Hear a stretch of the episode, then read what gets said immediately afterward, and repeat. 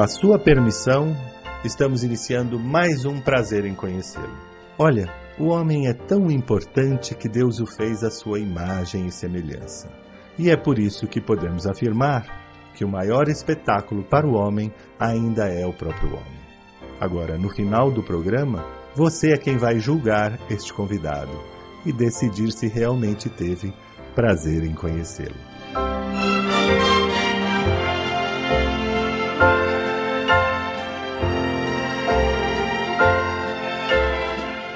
Brancato Neto apresenta Prazer em Conhecê-lo.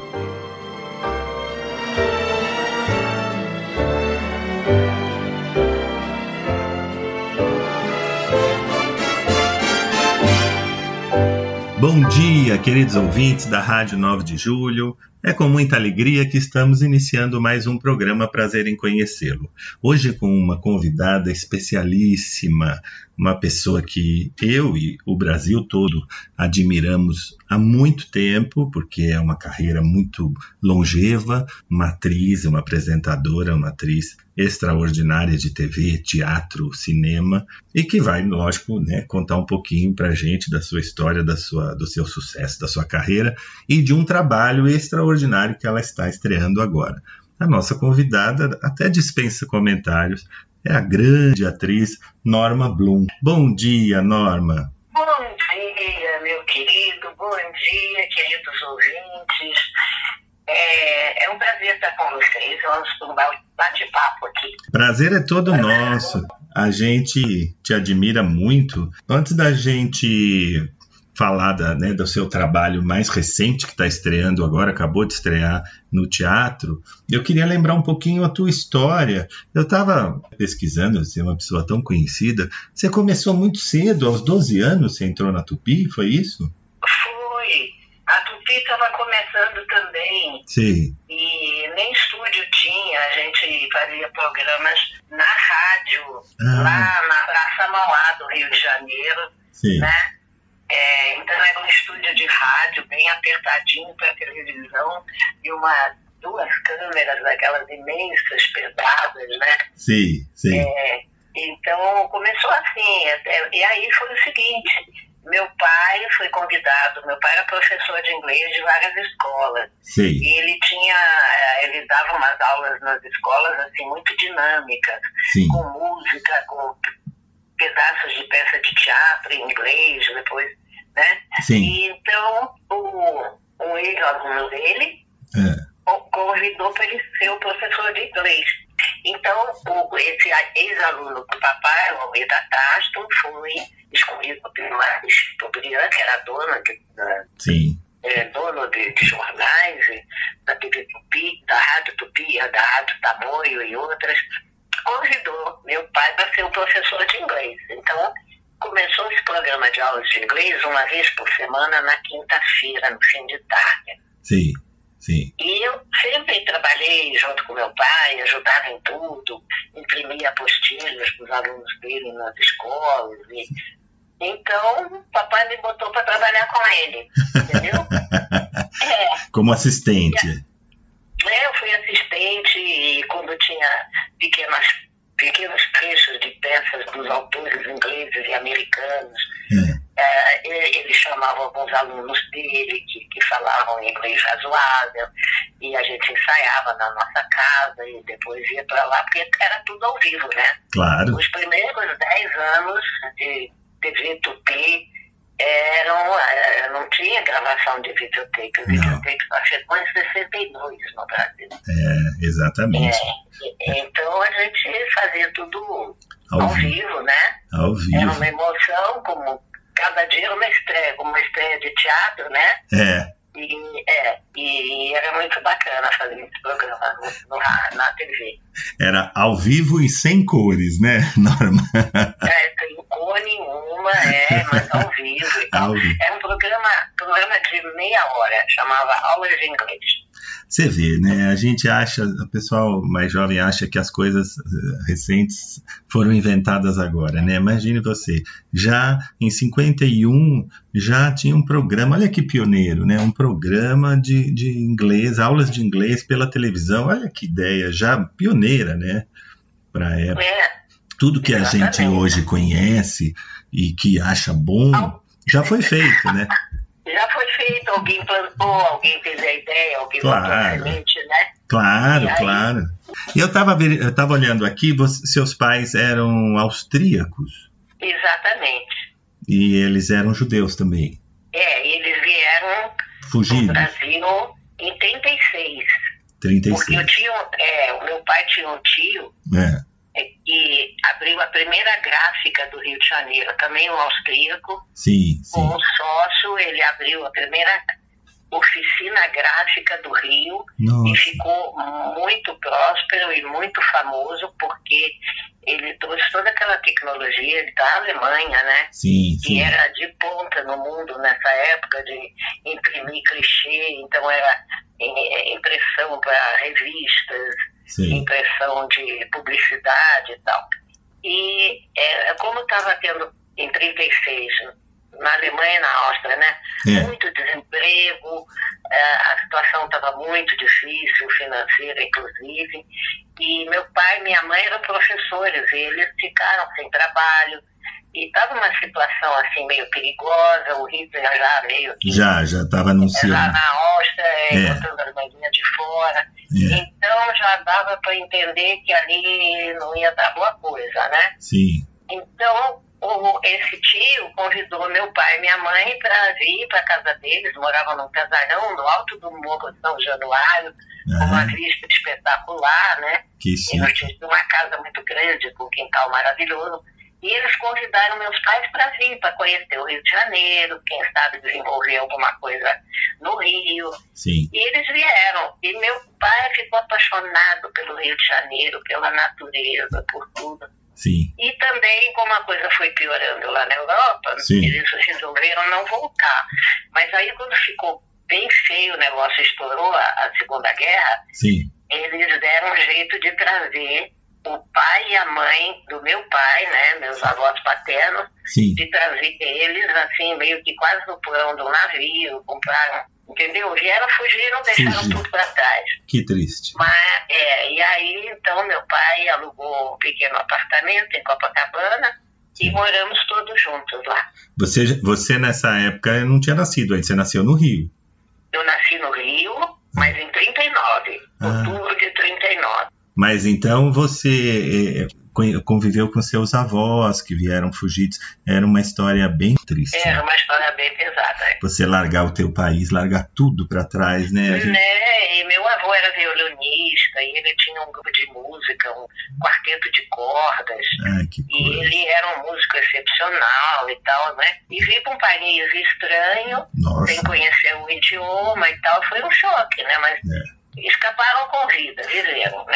é, claro, Isso também claro. foi o lado bom. Foi o lado bom. Mas a gente minimiza, É. às vezes a gente não dá, não minimiza esse- essas pessoas que vêm fugidas, né? Agora, hoje em dia, chegam, Hum. chegam no aeroporto. Sim, tem. Olha, sempre teve em todos os lugares, tem, o- tem os fugitivos do país, quando a situação política fica ruim, É. ou, ou fugitivos da guerra, Sempre. pessoas que tentam ter uma vida melhor, né?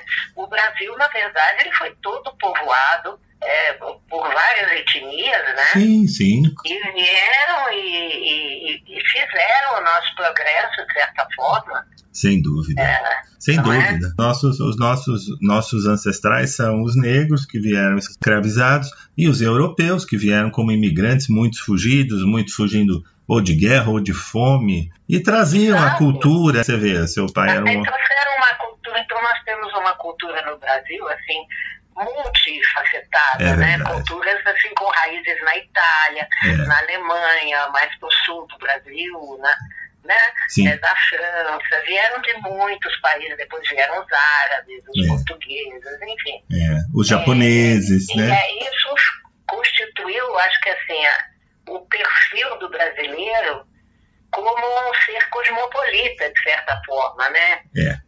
É, é, foi muito interessante isso, é, é, esse amálgama que aconteceu aqui. Foi, foi sim. Eu, eu acho que. meus avós pater- paternos, meu pai e minha mãe, foram parte disso, né? E os seus avós, os seus avós maternos não, é, não vieram, não eram vivos. Não, a minha mãe perdeu o pai muito cedo E a mãe dela também, na guerra, assim, não morreu no campo de concentração, mas ela tinha paralisia cerebral e tudo, e Nossa. também morreu.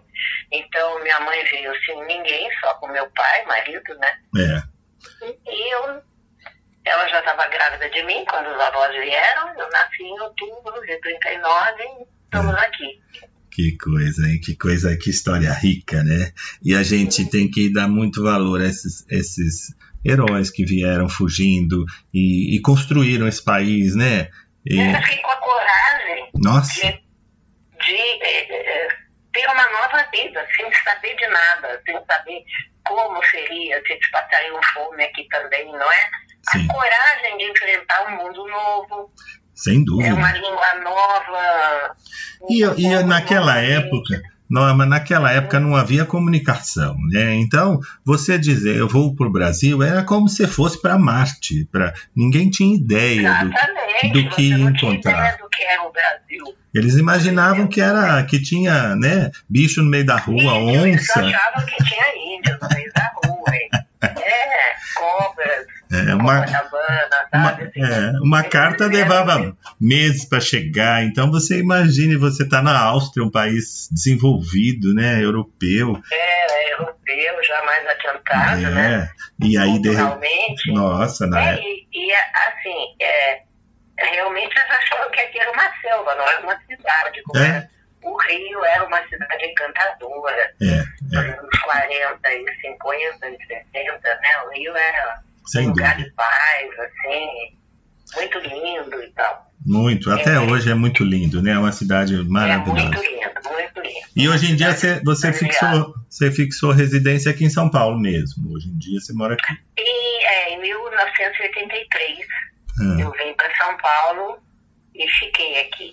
E, e acostumou É. já, tá paulistaníssima. É, tô. Pode-se dizer que sim. Eu queria que você contasse pra gente sobre essa peça que acabou de estrear, que tem vários grandes nomes e que tem um título muito curioso que chama O que faremos com Val. Exatamente. Mas antes, eu vou pedir licença a você para a gente sair para um breve intervalo e voltamos já já.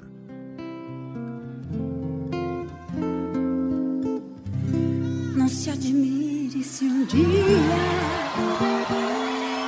beija-flor invadir a porta da tua casa, te der um beijo e partir. Fui eu que mandei o beijo, que é pra matar meu desejo.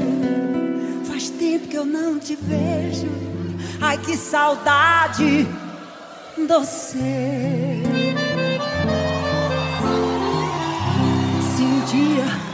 Você se lembrar, escreva uma carta pra mim. Bote logo no correio com frases dizendo assim: faz tempo que eu não te vejo. Quero matar meu desejo. Te mando um monte de beijo. Ai que saudade sem fim.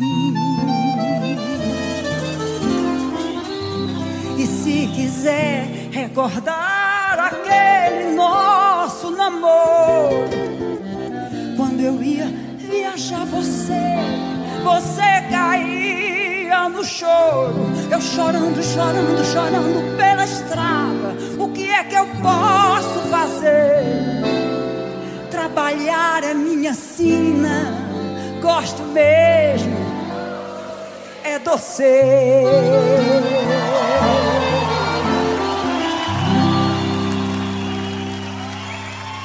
Não se admire se um dia um beija-flor invadir a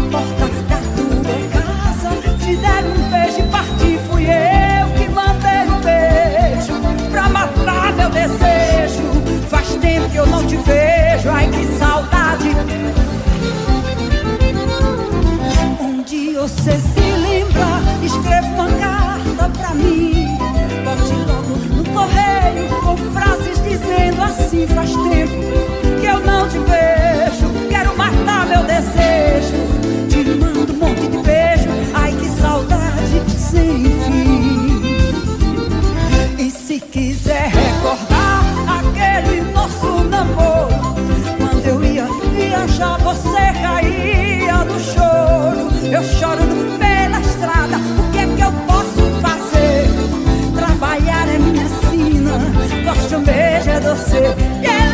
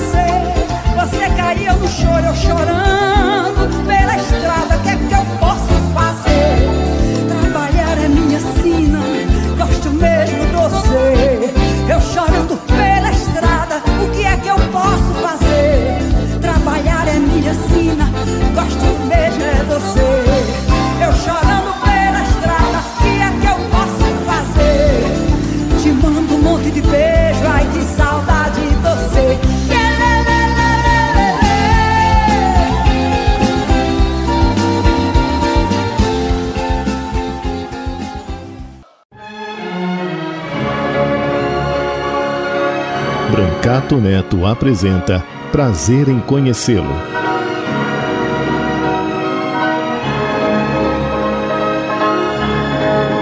O maior espetáculo para o homem ainda é o próprio homem.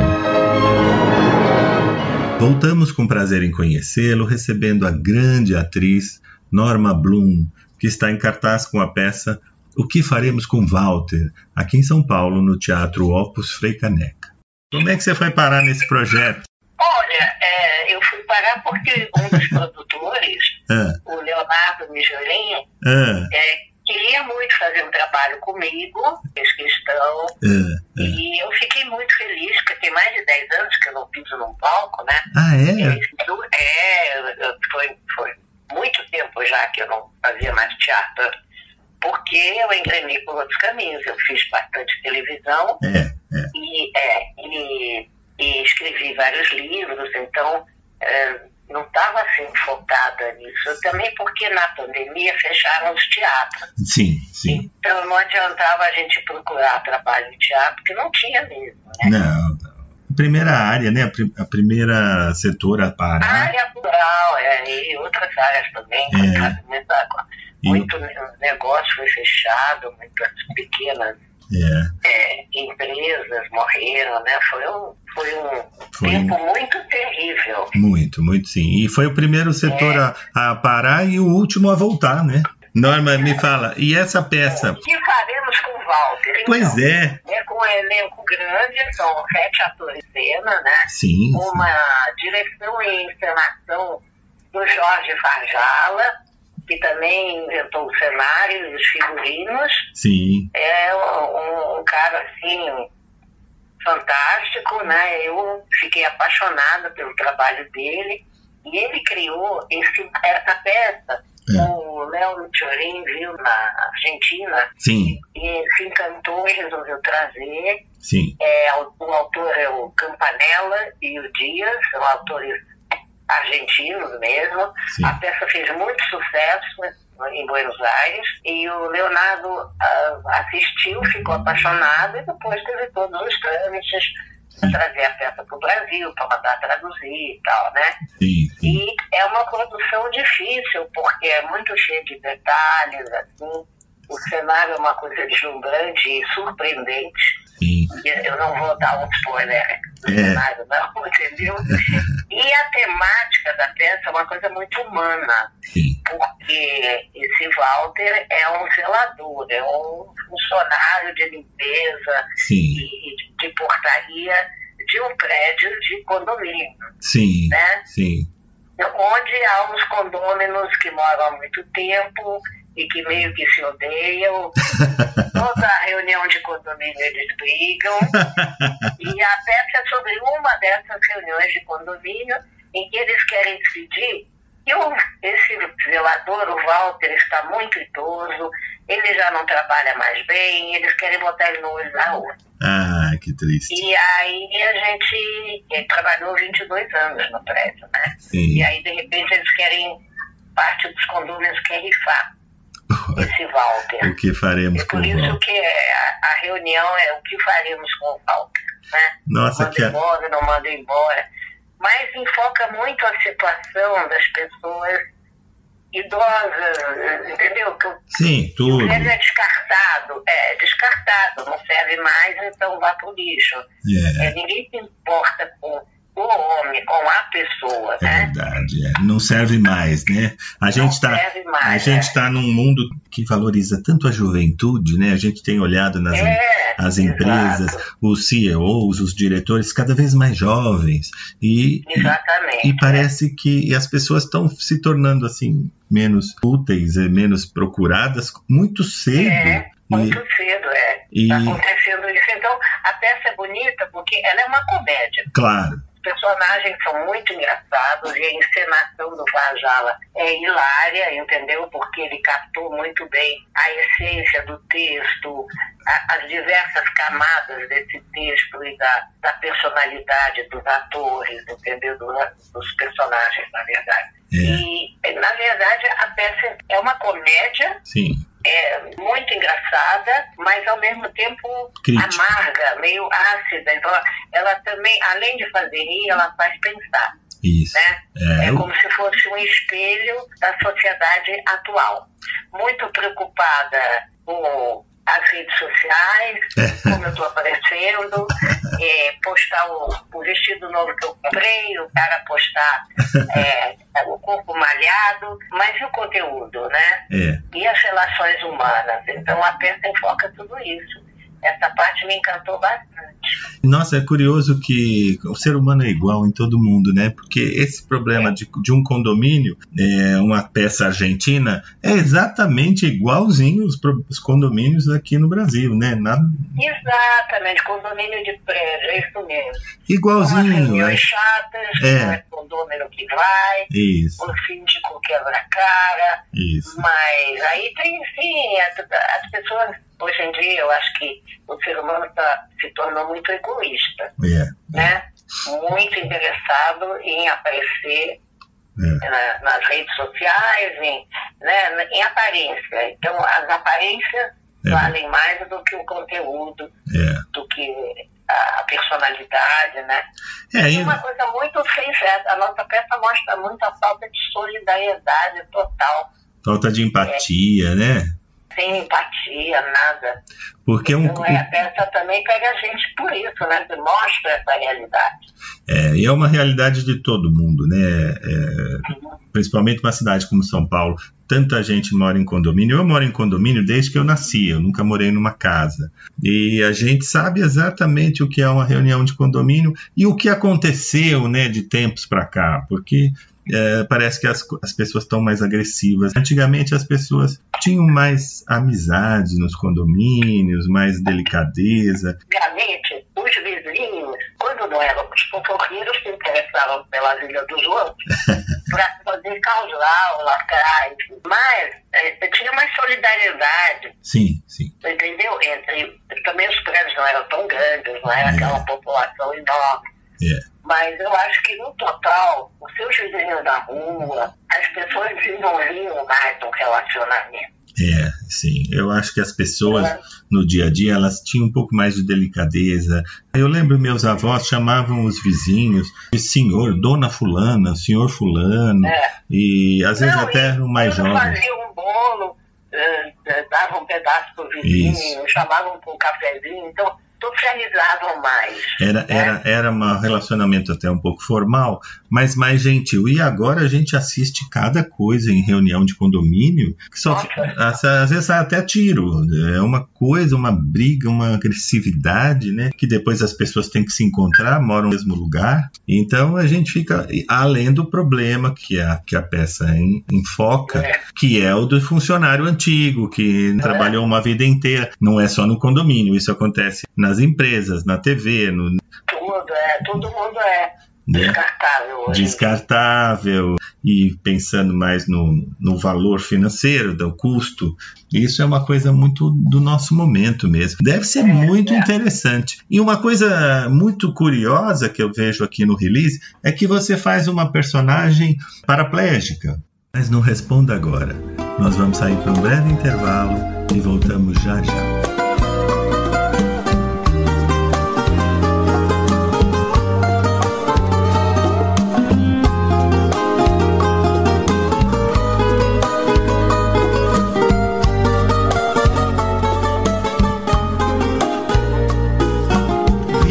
La distancia es el olvido, pero yo no consigo esa razón. Porque yo seguiré siendo el cautivo de los caprichos de tu corazón. Supiste esclarecer mis pensamientos, me diste la verdad que yo soñé, ahuyentaste de mí los sufrimientos en la primera noche que te amé. Hoy mi playa se viste de amargura, porque tu barca tiene que partir a cruzar otros mares de locura. Cuida que no naufrague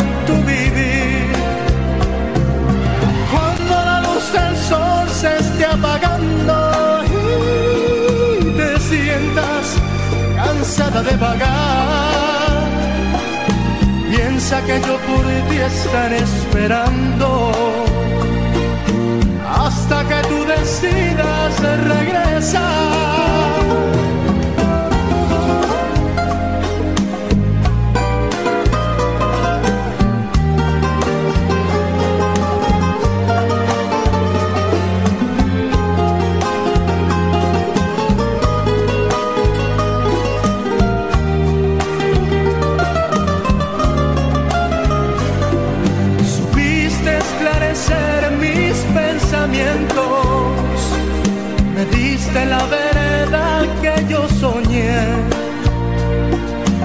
Ahuyentaste de mí los sufrimientos en la primera noche que te amé. Hoy mi playa se viste de amargura, porque tu barca tiene que partir a cruzar otros mares de locura. Cuida que no naufrague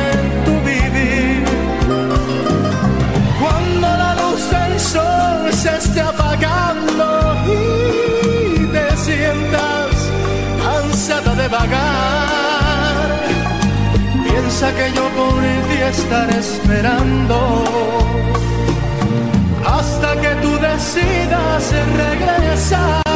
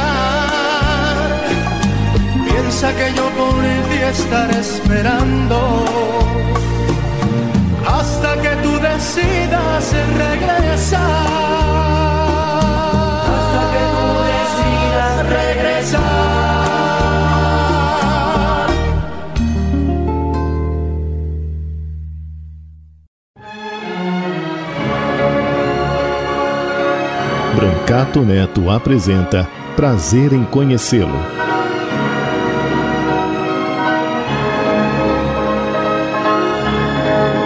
O maior espetáculo para o homem ainda é o próprio homem.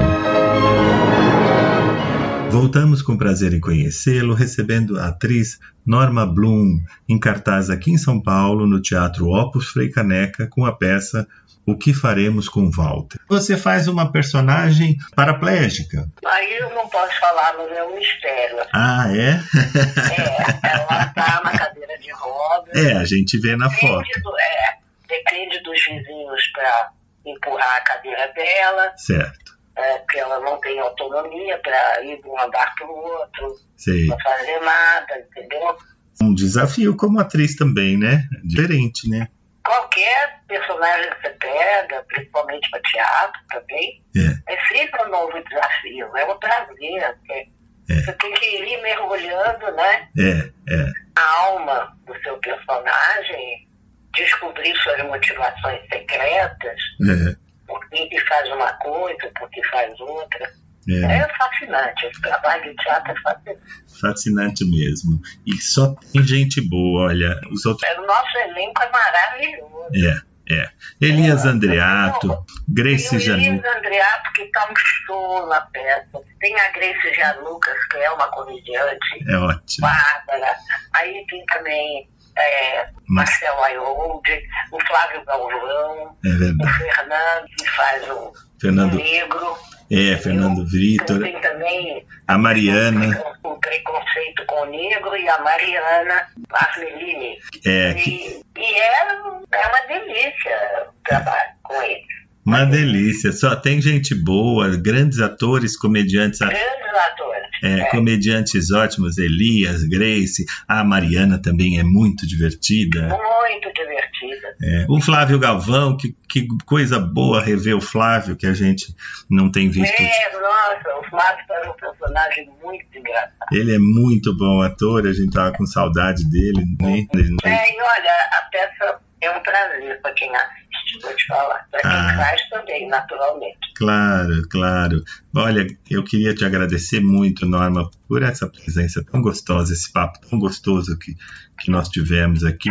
Convidar nossos ouvintes para assistir O que Faremos com Walter, uma peça. É, às terças, sábados e domingos. Isso. Sextas e sábados, às oito da noite. E nos- aos domingos, às seis da noite. Às seis da noite. Então, Isso. é tipo uma matinê. Isso. No shopping Frei Caneca, Teatro Opus Frei Caneca, um teatro muito bom, muito confortável. Com estacionamento, Isso. é muito confortável. Muito bacana mesmo, não podemos perder. Sextas e sábados, às 20 horas, domingo às 18 horas. O que faremos com Walter? Estou aguardando você para Ah. a gente, ir com a gente. Com certeza, estarei lá. E agradecer muito a presença da, da querida Norma Bloom. Norma, muito obrigado, querida, pela presença, viu? Um forte abraço. Um beijo, um abraço, um beijo aos ouvintes. Tá Obrigado. bom? Muito obrigado. Venham, ver o teatro. Obrigado, querida. Sucesso. Um forte abraço, viu? Tchau, tchau. Brancato Neto apresenta Prazer em Conhecê-lo.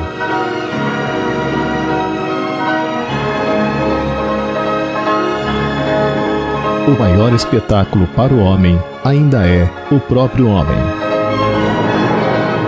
Queridos ouvintes, nós não poderíamos deixar de falar, hoje, dia 11 de março, de duas datas muito importantes. Uma que tivemos na semana que passou, dia 8 de março, o Dia Internacional da Mulher.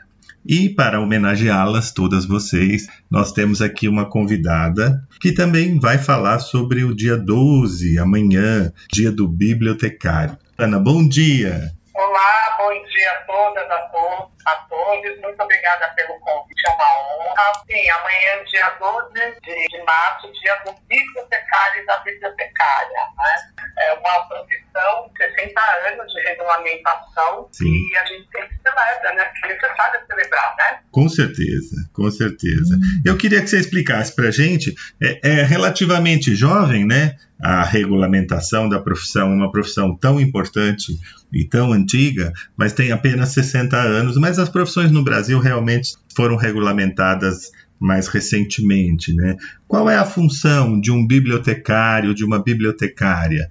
Né? As pessoas leigas pensam que é só cuidar de uma biblioteca, mas não é isso, né? Não, não é, não é só isso. Nós também atuamos com informação, né? Assim, o mundo, o mundo muda é, e se transforma e nós bibliotecários temos que acompanhar essas mudanças, né? Sempre nos atualizando. Nós nos adaptamos a, bem as novas mudanças e as novas tecnologias, né? E, e assim, e nós trabalhamos, atuamos em várias áreas, né? É, qualquer área que seja do conhecimento. Certo. O bibliotecário para trabalhar é, num escritório de advocacia, né? Ó, o bibliotecário ele pode trabalhar é, em escritório de advocacia, ele pode trabalhar em museu, ele pode trabalhar nas áreas em formato digital. Sim. É, eu vou te dar um exemplo. Empresas. Quando vocês vão, é, empresa, quando vocês vão fazer uma pesquisa é, em qualquer ba- banco de dados, né, você coloca assim, Edson Guarantes, Edson Arantes com Pelé. A mesma informação é recuperada. O que nós, bibliotecários, fazemos? Nós tratamos a informação para poder ser disseminada certo. Certo. independente do suporte que ela esteja é, vinculada. Pode ser um site, pode ser um portal, pode ser um livro, pode ser um documento, Sim. e por aí vai, né? É um facilitador de, de comunicação, né? Da, da informação. Você facilita para que as pessoas, na, na sua pesquisa, encontrem com mais facilidade, tenham mais acesso às informações, né? Isso, isso, é bem isso mesmo. Nós, é, é, nós, nós organizamos a informação, dissemin- disseminamos a informação que ela vai gerar um conhecimento. Sim. Para eu pesquisar uma informação e ter um acesso fácil, alguém já trabalhou para que isso fosse ficasse à minha disposição, né, Ana? Sem dúvida, sem dúvida. E isso é, o, é a ferramenta do momento, né? A informação, a pesquisa é o que nós mais usamos no dia a dia hoje, né? Sim, sim. Mas eu queria que você convidasse a gente explicasse para o nosso ouvinte, por exemplo, que às vezes nem sabe, né? Nunca consultou que nós temos bibliotecas boas em São Paulo, né? O que, que ele pode encontrar se ele for na bi- biblioteca, por exemplo, na Mário de Andrade? Ele tem muita. Olha, a, a, a Mário de Andrade é uma, uma super biblioteca, né? Além de comprar um acervo riquíssimo, Sim, e eu não vou falar só da Mário de Andrade, vou estender também as outras bibliotecas, Claro. além de comprar um, um acervo rico, se encontra também trabalhos sociais, trabalhos culturais. É, tem teatro, tem sarau, tem poesia. Né? Ah, então, assim, tem, tem, ah, os bibliotecários hoje, em especial, nos céus, né? Nas Sim. bibliotecas em geral espalhadas, Sim. eles fazem um trabalho muito grande com a comunidade local. Olha, E assim, então, é, tem, hora do conto, tem, é, tem contação de história, então tem milhões de, de, de, de ações que passam assim, para o usuário tá, é, é, desfrutar dentro desse equipamento. Né? Eu vou isso. te dar um exemplo assim, é, que sustenta o que eu estou falando na questão é, que a biblioteca ela atua nessa questão dessa formação, né, que ele falando até agora. Tem um caso que eu sempre cito, que é da escritora Luciane Miller.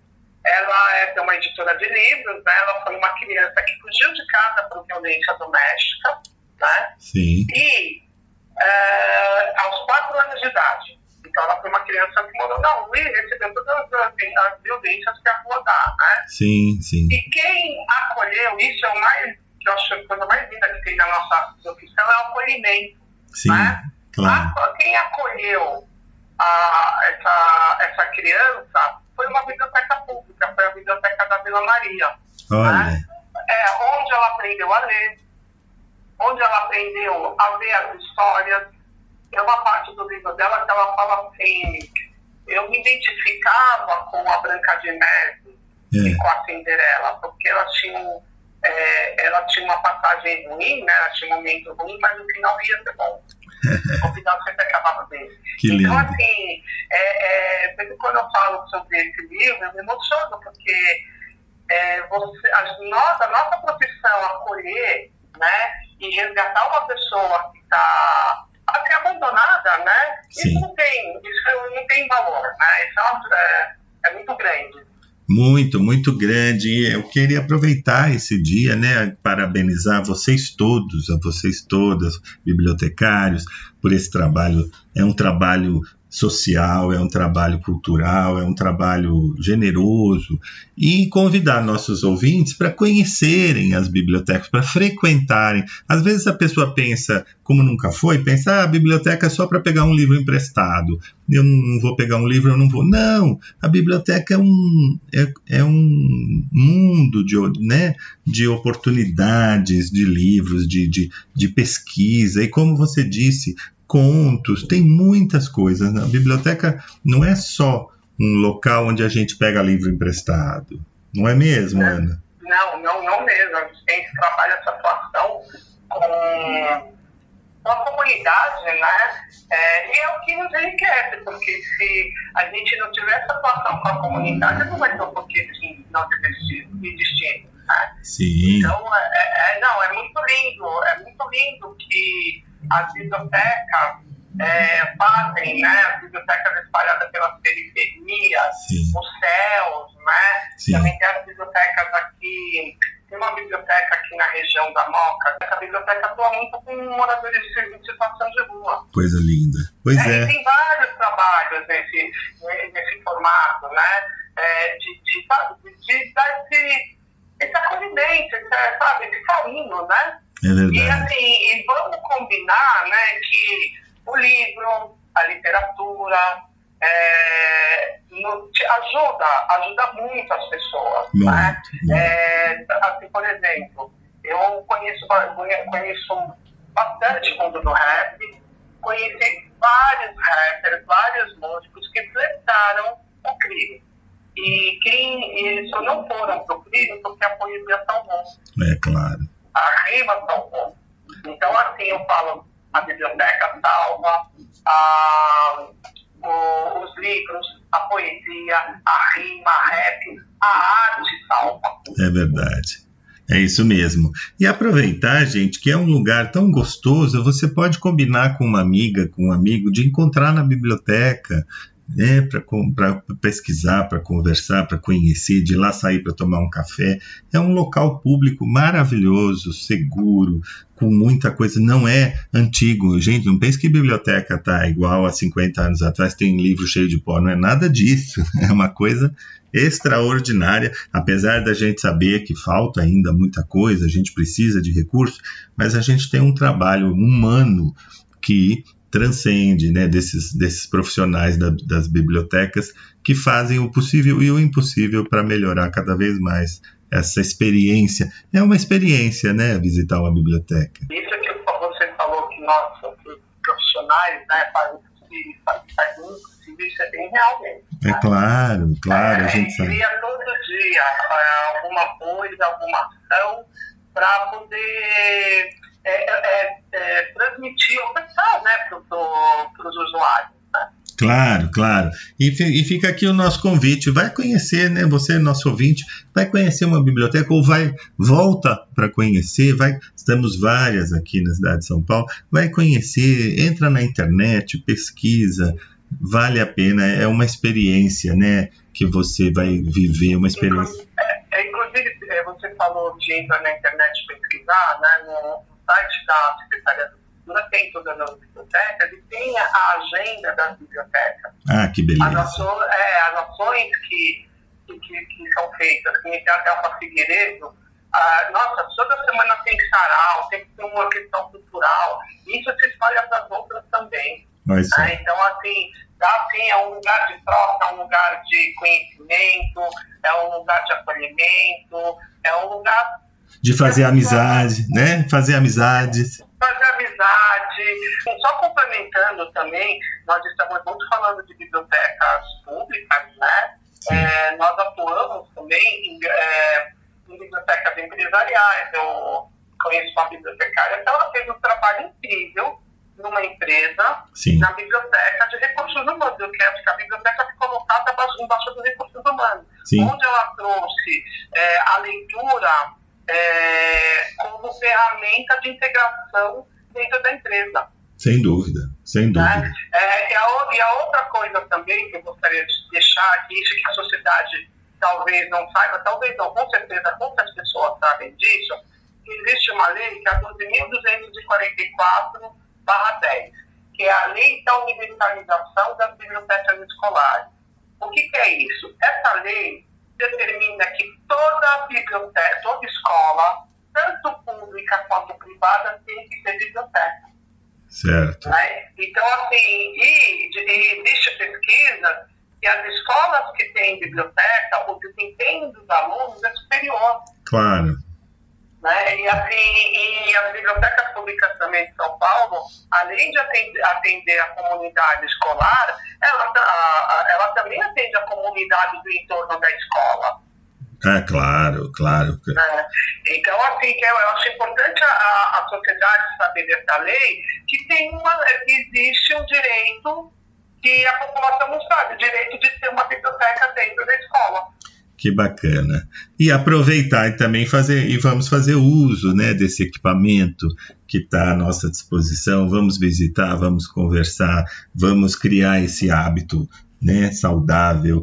E como você disse, não é só um local para leitura, é um, é um local de uma experiência sensorial. Tem sarau, tem poesia, tem amizade, tem. Você vai encontrar pessoas que têm interesses semelhantes com os seus, de literatura, de cultura, de arte. Enfim, só tem a ganhar, né? Vamos Só tem a ganhar, você falou tudo, só tem a ganhar. só tem a ganhar. Então, vamos visitar o nosso, os nossos equipamentos para a gente poder cobrar do poder público cada vez mais investimento e também vamos agradecer esses profissionais que se dedicam a, a esse trabalho tão bonito, a- né, regulamentado há apenas 60 anos, mas que se dedicam a essa experiência com todo amor.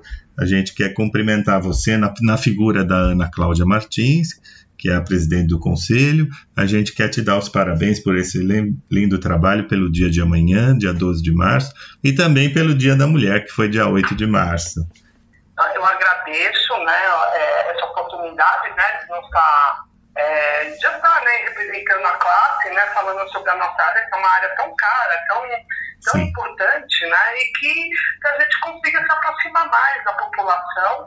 E também gostaria de deixar um, um abraço grande a todas as mulheres né, que estão nos escutando. Sim. É, parabenizar pelo nosso dia, que foi no dia 8. Olha, queria te agradecer muito, Ana Cláudia, por essa gentileza, pela disponibilidade. Um forte abraço para você. Parabéns mais uma vez pelo seu trabalho à frente do conselho, como bibliotecária, enfim, como eh, militante feminista. Sucesso para você. Muito obrigado. Um forte abraço, Ana. Muito obrigada e um abraço a todos e todas. Um forte abraço, Ana Cláudia Martins. Até a próxima, se Deus quiser. Tchau. Tchau.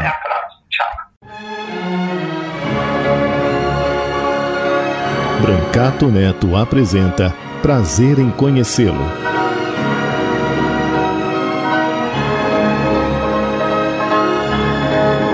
O maior espetáculo para o homem ainda é o próprio homem.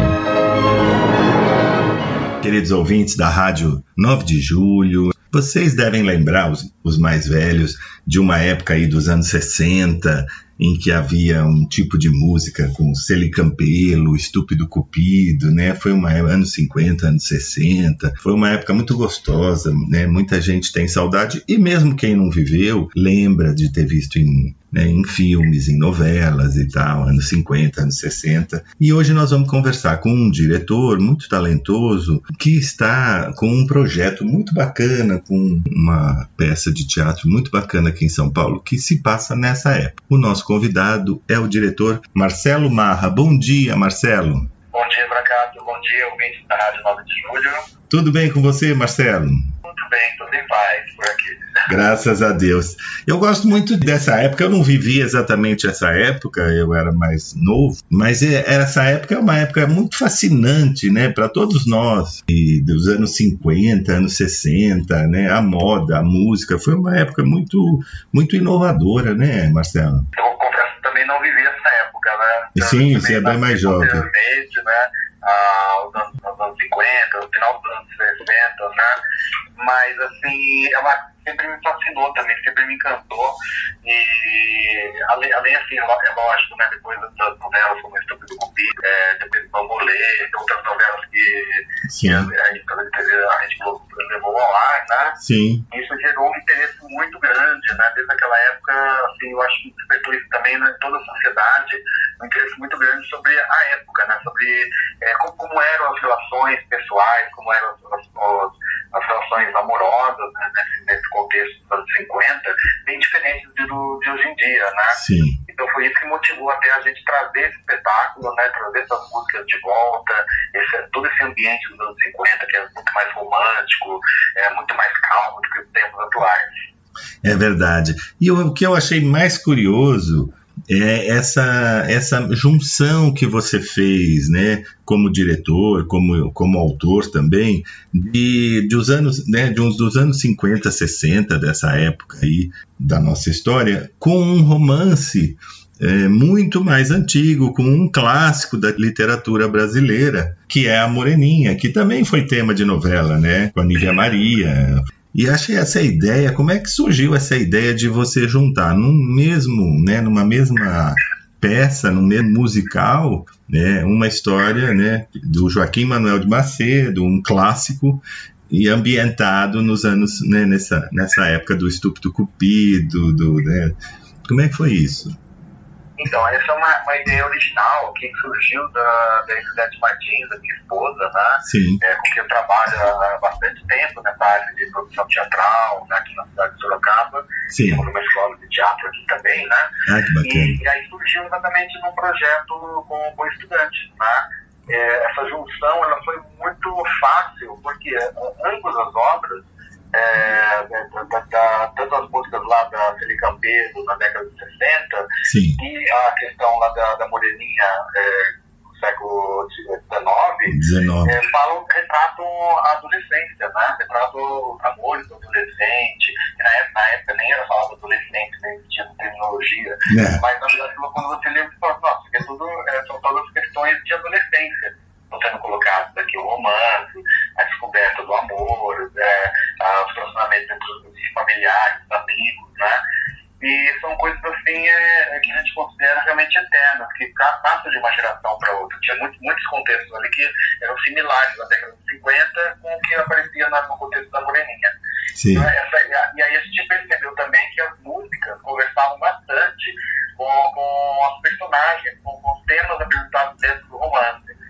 Então a gente conseguiu assim, vincular muito bem as músicas aos contextos das personagens e das situações né, que são vividas por eles. Ah, sem dúvida, é uma ideia maravilhosa. Isso é mais uma prova de que a arte, a literatura não tem idade. Às vezes as pessoas não têm um pouco de preconceito de dizer, ah, não vou ler a Moreninha, porque isso aí é velho, é um texto. Não, mas assim como Shakespeare é, e qualquer outro clássico, não tem idade, porque o ser humano é igual às características, né? É, é, a gente não pode ter esse preconceito de achar que uma obra que é um clássico não, não vai me interessar. Ao contrário, a gente se surpreende. É uma questão de a gente seguir em frente e tentar experimentar, né? Nós temos grandes. Eu me lembro bem dessa época, porque no vestibular a gente era obrigado a decorar, a ler todas, né? Literatura. E a gente, na época, não tinha maturidade suficiente e achava muito maçante, né? Ter que ler todos os livros, Machado de Assis, que hoje eu adoro, na época você não entende, né? Joaquim Manuel de Macedo e tantos outros tão bons, né? José de Alencar, mas é mais... É uma literatura que é riquíssima, né? Muito. É uma fonte, assim, muito grande de, de, material, realmente, para a gente poder explorar aqui, para produzir espetáculos, para produzir obras, pra, é, fazer uma, uma, na verdade, reinventar, né? É, essas obras, recriá-las, né? Sim. E assim, trazer para a atualidade, na verdade não é a atualidade, mas trazer para os anos 50, né? É, É. uma forma de, de trazer mais próximo realmente do público de hoje em dia essa obra. Ah, sem dúvida. E é, e é um bom motivo, né? Assim como novela, o teatro, é um bom motivo para chamar atenção para mais um autor, para mais um clássico. E aí a pessoa sai do teatro, gostou, vai procurar o livro, vai ler na Moreninha. Porque são formas de arte diferentes e, e igualmente interessantes, né? Uma coisa não substitui a outra, né? Exato. Então, Inclusive, inclusive a parte musical também. Muita, Ah. muita gente assim, é, é, que, não, que não conhecia os jovens, principalmente, Sim. que estão indo ao teatro, que os mais velhos estão indo exatamente por conta da Celi Campeiro, da música da Celi. Então, é, revivendo esse momento assim, na, na sua vida, está sendo muito gostoso ter essa reação, esse retorno sim, realmente viveu a época, né? Isso é muito bom pra gente. Mas os mais novos não conheciam muita coisa dessa época, então se encantando também. Então é uma forma também de conhecer essa cultura da, dos anos 50, 60 do Brasil, que foi tão rica, né? Que foi, momento muito, muito bonito também. É verdade, é, isso é muito importante. E não é totalmente, é uma época que não é totalmente desconhecida, né? Porque ela já foi tão retratada em filmes, em novelas e tal, que mesmo quem não é né, dessa época, quem não viveu, como nós, como eu, a gente lembra, a gente conhece as músicas, a gente já ouviu, né? Não é um, um período em que você é totalmente desconhecido, porque foi muito, muito divulgado, foi um período muito rico, né? Verdade. E, verdade. e, Marcelo, a peça, né, chama-se O Túnel do Amor, o musical, ele se passa nos anos 50, é 58, em Santos. Na Moreninha foi né, no Rio de Janeiro, na ilha de Paquetá, né? Vocês que vocês escolheram justamente Santos e essa época por alguma razão especial? E a gente trouxe, na verdade, um contexto mais é, né? Certo. Do espetáculo, até porque, assim, a, a saída da própria Cine Campeiro são aqui no, no estado de São Paulo, É verdade. né? Então, assim, a gente trouxe to- todo um contexto mais paulistano, mais é, do, do- de Santos, da cidade de Santos, para aproximar um pouco mais, até porque esse espetáculo foi elaborado, assim, através da Iniciativa Cultura, né? Hum, a Lei Para ser apresentado exclusivamente na cidade de São Paulo. Né? Então vai ser feito somente aqui na Certo. cidade de São Paulo é, e no interior. Então a gente não, não, não teve essa pretensão de levar para outras praças, então acabou ficando um pouco, posso até dizer, bairrista, trazendo um pouquinho para o nosso lado, né? é, e contextualizando dessa forma. Então a gente tem a presença do Rio de Janeiro, porque tem uma visita lá de um produtor da Rádio Nacional do Rio de Janeiro, É. no caso durante o espetáculo. Também tem uma, algumas mocinhas que chegam, né, é, do Rio de Janeiro, também causam furor lá entre os rapazes na, na peça. Então, assim, é, tem a presença da, de personagens que vêm do Rio de Janeiro sim. para Santos. Então, foi a forma de a gente construir um espetáculo, né? Certo, certo. É verdade. Como a história tem. É, é a história, em- em- basicamente, né, da Morena, de um rapaz que vai passar férias né, num local e nada mais é, apropriado do que Santos, né? Passar férias com praia e tudo. Não sei se a história da, da peça é assim, mas é, a Moreninha é mais ou menos isso, né? Que ele vai passar férias e, e é, E tem a, a, a pedra do Paquetá, lá na, na, na, Paquetá, é, tem, tem todo o contexto, obviamente, carioca, né? É. da, da peça. E a gente acabou ambientando, é lógico que a gente coloca, a peça é inspirada na obra de Joaquim Manuel de Macedo, mas não é Sim. exatamente a obra, né? Lógico que isso tem uma roupagem, eles teve que ambientar realmente nos anos 50, então tem toda uma licença ali para gente poder construir. É um texto que foi construído a partir do, do, do mote principal, que é a Sim. aposta que o Augusto faz com os amigos, né, de que ele não vai se apaixonar por ninguém. É, ele, não, vai- ele vai para esse encontro no final de semana na casa dos amigos, mas ele não vai se encantar, não vai se apaixonar por ninguém. Ele, como conquistador de literato, tal, ele, não, ele não quer se relacionar é, com ninguém mais seriamente, ele aposta lá que é, não, não, vai, não, vai, não vai acontecer isso. E lá chegando em Santos, ele conhece, né, ou ele reencontra a Carolina, que era o, com quem ela tro, ele trocou, na verdade, as promessas de amor quando criança. Só que eles não se reconhecem ao primeiro, no, no primeiro momento. Sim. E, e eles acabam assim, se encantando um com o outro e acabam ficando juntos, logicamente, no final. conhece a história, né?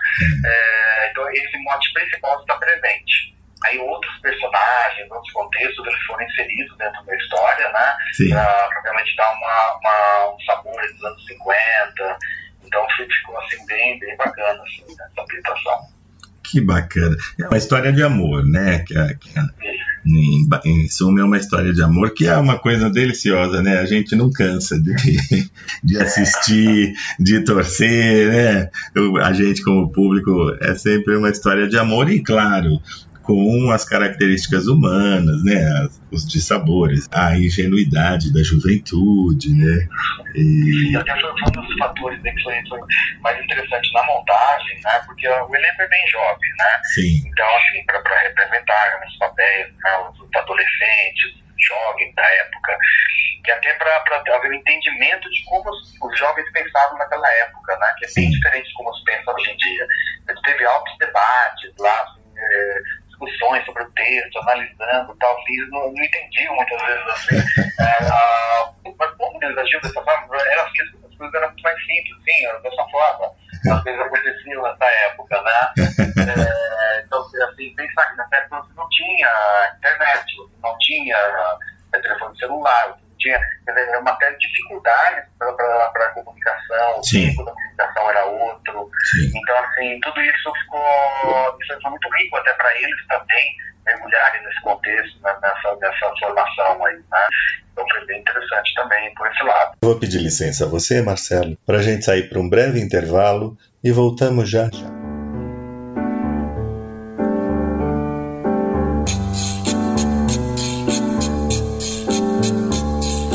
É tarde, eu já vou indo. Preciso ir embora. Até amanhã. Mamãe, quando eu sair, disse: Meu filho, não demore. Embraça, não. É tarde, eu já vou indo. Preciso ir embora.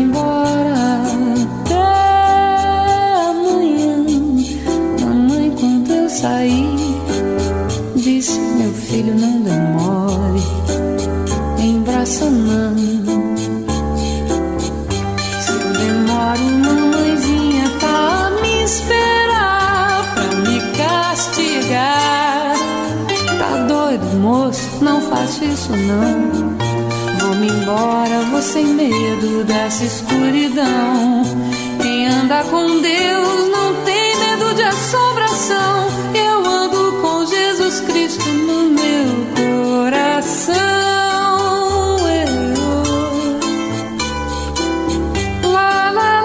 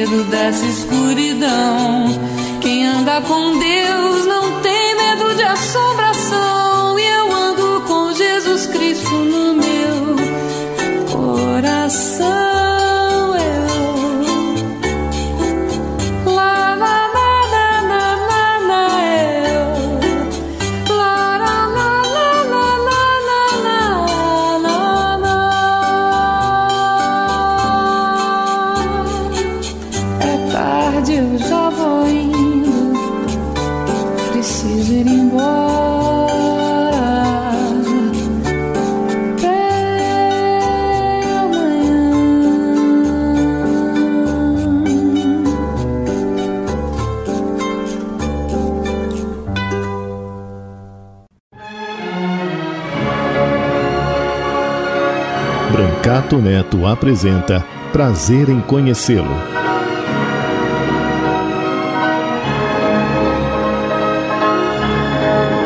O maior espetáculo para o homem ainda é o próprio homem. Voltamos com prazer em conhecê-lo, recebendo Marcelo Marra, diretor do musical O Túnel do Amor, que está aqui em São Paulo no Teatro Liberdade. Eu me lembro que eu passava férias em Santos quando criança ainda, bem jovem, meus avós tinham apartamento e a gente passava férias em Santos e eu tinha umas primas, tenho até hoje, um pouco mais velhas, então eu devia ter uns 10 anos, 12. Minhas primas já eram adolescentes, 14, 15 anos, né? E nós tínhamos vários parentes que passávamos férias juntos lá em Santos. Então elas já estavam começando, algumas já namorar, namoradinho, que depois acabaram se casando com. E na época se namorava muitos anos, né? 10 anos, namorava dos 14 aos, até os 24, 25 e se casaram com esses namorados. E eu me lembro bem que a gente era um evento, Marcelo. Né? Ela, a gente ia à telefônica em Santos para telefonar para São Paulo.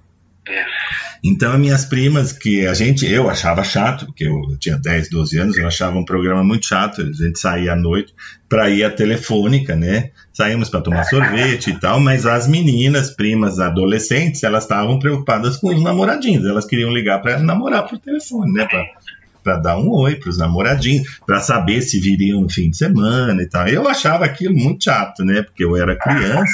E, mas você veja isso foi agora, anos 70 e pouco, né? Não é, mas era difícil. A gente ia à telefônica, pedia ligação, esperava a telefonista completar a ligação. Elas chamavam por nome, você entrava numa cabinezinha ali, parece aquelas cabines em inglês, entrava numa cabine, falava gritando, né? Não fechava a porta, se, se ouvia tudo, que a ligação era ruim. E no final da ligação, ia lá na, no, no balcão para saber quantos minutos, quanto custou aquela e tinha e tinha fila Marcelo porque tinha muita gente de férias né? E tinha fila para você pegava senha para telefonar né à noite. é, e, era a comunicação mais rápida né? Era mais, mais rápida. né?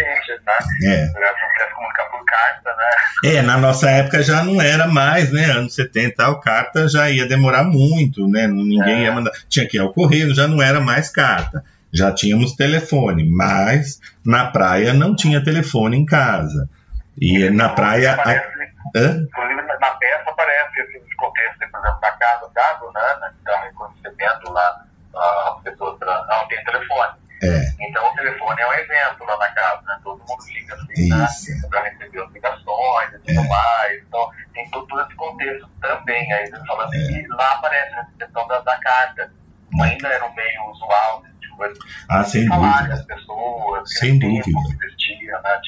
Sem dúvida. Namorava-se por cartas, é como você falou. Então, a, o tempo das, né, das coisas, do namoro, né, o rapaz encontrava a moça e reencontrar dali um mês, né, dois, aí ficava 10, 15 minutos, aí depois ia esperar uma carta chegar. Era tudo muito é. lento, né? Muito lento, mas era, era a época, né? E, e, e, é gostoso. Eu lembro que meu pai trabalhou né, com, com, com, televisão, sempre trabalhou com televisão, com música, e ele chegou a conhecer a Celi e o Tony Campelo, que era o irmão dela, né, que, que era o, o empresário. Eles eram eles foram muito famosos, né? Foi muito sucesso, né? Nessa época. E, e o mais bacana de estudo é você trazer um musical, né? Musical é uma coisa muito, muito gostosa da gente assistir. E, e, requer assim uma habilidade dos atores muito grande, né? Porque além de, de atuar, você tem que cantar, né? Exato. Então, e a seleção dessa equipe aí, né, ela foi bem rigorosa, né? De, é, trabalhou durante uma semana inteira, assim, para fazer todo o processo de seleção e tinha todas as características que a gente precisava mesmo, né, para cada personagem. É. É, por exemplo, a própria, é, a própria Carolina, né, é. que é a protagonista do, do, junto com, com Augusto, né? Sim. Então, o casal principal, a Carolina Amaral, que faz o papel da Carolina, né? Ela tem o mesmo nome da personagem. É, ela estava fazendo um projeto, inclusive, no sul, em Santa Catarina, né? Ela veio de lá, ela tomou um avião, veio para cá para o teste, Sim. né? Porque a gente tinha, assim, certeza que ela ia combinar perfeitamente com o papel, que ela era a pessoa ideal para esse papel. Ela veio a convite fazer o teste com a gente, realmente é, foi, foi paixão à primeira vista, realmente todo mundo se encantou com ela, e ela está lá representando o papel da Carolina né, no, no musical, juntamente com o Sandro Conte, né, que também assim, é um ator que já fez inúmeros musicais em São Paulo, né, e está fazendo esse protagonista agora com a gente, então assim, e a seleção assim foi, foi muito feliz, né, escolher um elenco é, jovem, mas muito talentoso, Nossa. muito experiente já em teatro musical. Ah, com certeza. E hoje eu acredito que hoje não esteja mais tão difícil, né, Marcelo, de encontrar talentos, né? Hoje a gente tem uma, um número grande quando você abre para audições. É, tem, nós temos grande número de, de jovens, é, né, de atores que cantam, dançam, né? É, foi se formando já uma geração para música. Hoje está muito mais é, fácil formar um elenco é, e trazer pessoas realmente mais é. é. próximas daquilo que você pretende. Né? No ideal nunca existe, né? mas assim, é, mais próximas daquilo que você idealizou para cada personagem. Então a gente realmente teve muita sorte, né? E foi, foi um período assim, que a gente estava, assim, inclusive, com uma, uma demanda assim, de vários musicais, é, selecionando pessoas e tal. Realmente estava bem concorrido. E mesmo assim a gente conseguiu um elenco assim, muito bom muito interessante, assim, e muito talentoso, né? Principalmente assim, com relação ao canto, é. a expressão é, musical, né? Assim, a, a expressão teatral, fantástico, realmente. São muitos atores, né? Quantos atores você tem em cena aí? Nós somos é, 22. 22? né? Puxa Entre, entre protagonistas, né? Ensemble, é, que é o coro, a swing, são pessoas que acabam trocando quando falta alguém para um motivo médico, tal, tem que entrar em cena. Então, assim, o elenco total nosso são umas 22 pessoas. É, muita gente, não é brincadeira não. E como é que eles cantam? Você tem é, músicos ao vivo? Você tem... Sim, nós temos uma banda, né? Essa banda, ela, ela foi, assim, é, regimentada aí, né, pelo, pelo maestro Miguel Briamonte, né? Sim. Ela foi ensaiada por ele, foi trabalhada os arranjos são do Miguel também, que também é uma pessoa aí, com grande, vasta experiência aí no, no teatro musical brasileiro. E, e, é uma banda que toca ao vivo com a gente no espetáculo todas as noites. Que delícia! Nossa, que delícia, gente, porque é um, um, espetáculo que tem né, atores, atrizes ao vivo já é muito gostoso. Com música, né, é um show. Além de um teatro, é um show. Com música ao vivo, cantando ao vivo. Nossa, é uma delícia. Isso aí é, é, a gente não pode perder mesmo. O espetáculo chama Túnel do Amor. É aqui na Liberdade, na rua São Joaquim, 129. E a temporada de vocês deve seguir até o final de março, né? Isso, até o dia 26 de março, estaremos aqui no Teatro Liberdade. Sim. E, e após isso, nós estamos indo para a cidade de Barueri. Nós vamos apresentar lá, faremos mais uma temporada é, com aproximadamente mais umas 10 apresentações em Barueri, né? Para quem perdeu em São Paulo, né? Sim. Pertinho de São Paulo também. Pertinho. E até para cidade do interior, que também, assim, é bem fácil acesso. Bem pertinho, sim, mas é, tem, vamos, vamos aproveitar aqui em São Paulo e depois, se não der tempo, ou se a gente quiser ver novamente, porque é um espetáculo bom assim, uma vez é pouco, a gente tem que repetir. Então, eu queria convidar nossos ouvintes, agradecer muito a presença do Marcelo Marra, que é o diretor e também autor juntamente com a esposa dele, um, um, projeto belíssimo do Túnel do Amor, no Teatro Liberdade. Eu só vou lembrar aqui que a peça vai de quinta a domingo, né, Marcelo? Quintas e sextas às 21 horas, quinta e sexta às 21. Sábado tem duas sessões, às 16 e às 21. E domingo, 16 e 20 quatro da tarde e às oito da noite. Quer dizer, dá para né, você escolher o melhor, horário, o horário que você mais gosta. A classificação é livre, né? Pode levar criança. É espetáculo para toda a família, né? Então, assim, Isso. É, qualquer faixa etária vai, vai, curtir, vai, vai, vai achar divertido, vai, vai assim, acompanhar e não tem, tem nenhuma restrição realmente. Pode estar levando a família. Isso que é gostoso, você pode levar filho, neto, sobrinho, pode levar os avós, os filhos, porque tem gente que já viveu essa época vai gostar, tem gente que vai, vai descobrir e vai gostar também. É muito gostoso o espetáculo de família, bem familiar, né, Marcelo? Sim, sim, com certeza. É, é a tônica É. E falar de amor, que é uma das coisas que realmente a gente está assim, precisando falar hoje em dia. Nem fala. É, falar de calma, de tranquilidade, de um outro tempo, é. né? Sair um pouco da loucura que a gente vive nos dias atuais e entrar num, num momento de mais curtir realmente essa época do rock and roll, é. é uma época muito diferente da de hoje. É. E é uma reflexão também, né? Muito, o teatro tem essa, essa capacidade de nos fazer refletir. Você vai assistir, você entra, mergulha numa outra época, e aí você começa a olhar e dizer, poxa, eu posso mudar, eu posso fazer diferente, né? Não, é, o mundo não é, não é obrigatoriamente como, como é hoje. Já fomos diferentes, já fomos melhores, já fomos piores em algumas coisas. Então, eu acho que essa, essa capacidade de refletir, de parar um pouquinho e pensar, né, é, é muito bacana. Além de diversão, é uma boa reflexão para o público, né?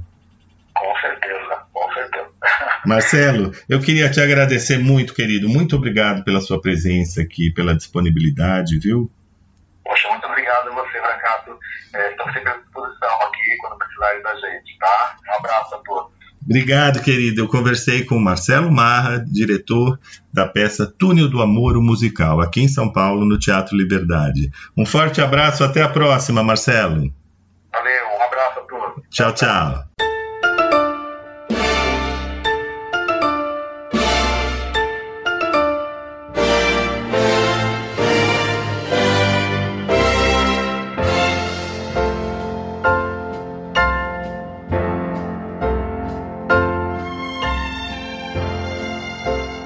Chegamos ao final do prazer em conhecê-lo de hoje. A nossa proposta foi cumprida. Espero que vocês tenham gostado e aguardo a todos no próximo sábado, se Deus quiser.